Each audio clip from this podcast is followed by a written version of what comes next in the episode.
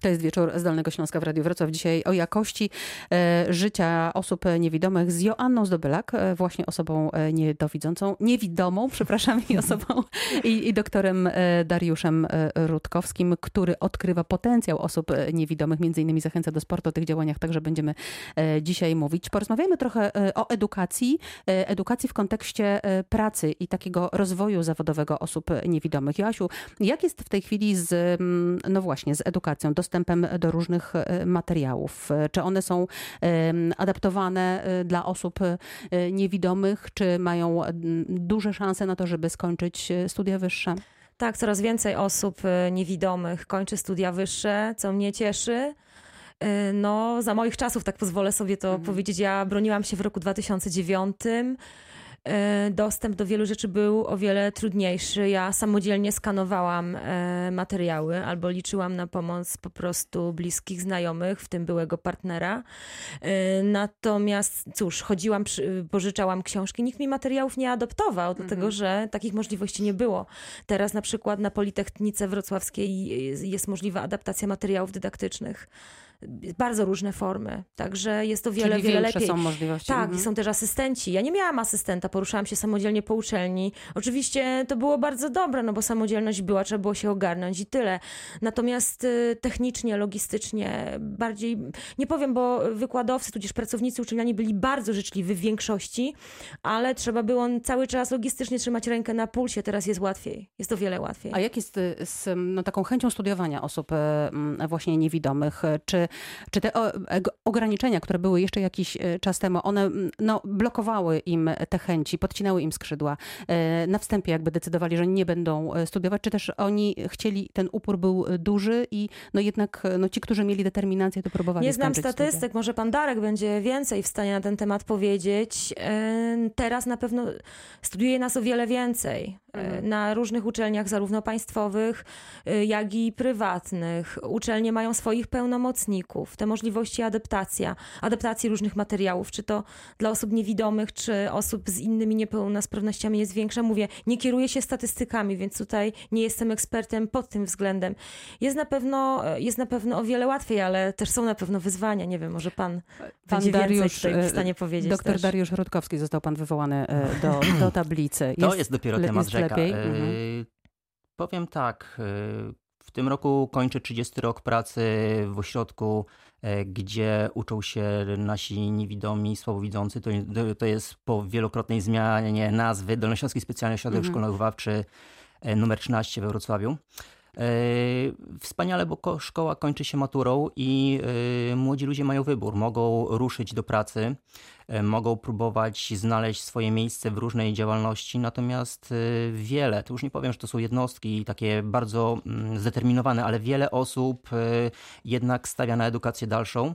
E, Tym bardziej, że tak jak Asia powiedziała, mm, no nie chcę powiedzieć, że edukacja wyższa jest łatwa, ale na pewno jest dostępniejsza i łatwiejsza niż było lat temu 10, 20, Zdecydowanie. 30. Tak, Mhm. wygląda to inaczej e, i rzeczywiście większość szkół wyższych e, ma swoje rozwiązania, które po pierwsze wymagają e, tutaj pewne regulacje prawne, natomiast też ludzie jako tacy tworzą coś, co jest zdecydowanie przyjaźniejsze, łatwiejsze, dostępniejsze. Natomiast tutaj jedną taką myśl, którą Asia powiedziała, Wydaje mi się, że młodzież sprzed iluś tam lat była e, bardziej zdecydowana, bardziej zdeterminowana Mhm. i teraz e, te udogodnienia, studiować, tak? e, te udogodnienia z jednej strony są ułatwieniem i, i bardzo dobrze że są, natomiast z drugiej strony ja nie chcę powiedzieć, że rozleniwiają, bo to, Ciekawy to, jest, paradoks. to, to, jest, to Mhm. jest za mocne może słowo, natomiast no, każdy z nas, jeżeli ma coś za łatwe, Mhm. no to jak gdyby mm, Nie docenia tego, co ma i gdzieś popada w taką trochę bańkę, rozleniwia się i to wygodnictwo gdzieś trochę. e,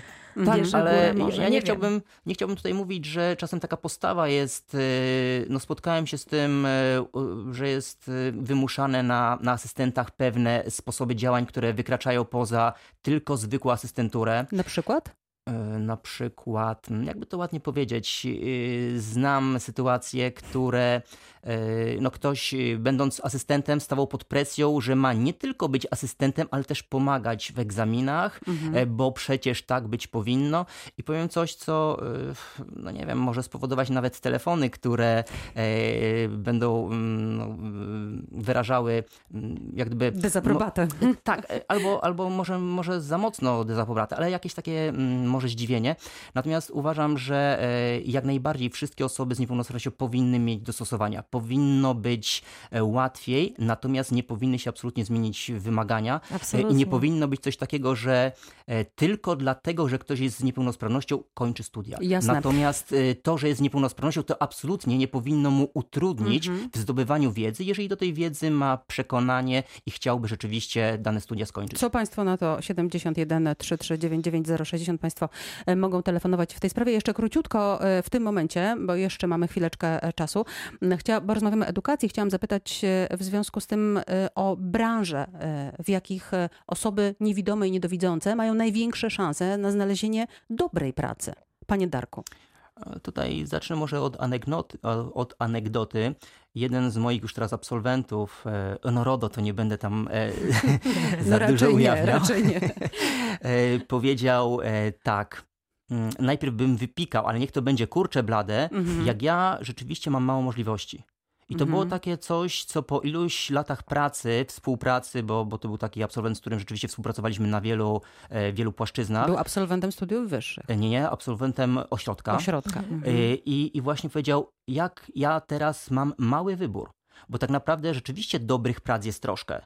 Natomiast to nie jest tak szerokie spektrum, jak przy każdym z nas pełnosprawnym. Ale jakie to są branże? Czyli Wybór gdzie znajdzie pracę osoba nie, nie, e, niewidoma? To może zacznijmy od, od tego, gdzie nie musi być edukacja wyższa, bo jeżeli mówimy o naszym ośrodku, to on nie tylko przygotowuje e, maturalnie, natomiast też daje bardzo konkretną możliwość zdobycia zawodu, e, tak, że ktoś kończy szkołę i już może rozpocząć. I, i takim bardzo wziętym i dobrym kierunkiem, niekończącym się w tej chwili maturą, jest wszystko związane z kucharstwem. Czyli mhm, osoba, osoba, która jest słabowidzącą lub niewidomą, może sobie poradzić i to jest taki bardzo fajny kierunek, który e, nie tylko daje przygotowanie do pracy, ale też takie życiowe. Bo jeżeli ktoś chce rzeczywiście mieć dobrą samoobsługę i przejdzie przez taki, e, taki szlif, e, no to samoobsługa pod tytułem zrobienie czegoś dla siebie, dla, dla rodziny w trakcie świąt i tak dalej, to już jest bardzo dobrą użytkową czynnością, natomiast też jest możliwość, żeby pracować. I to jest jakby jeden z kierunków, które jest w tej chwili ciekawszy i rozwija się. Pani Joasiu,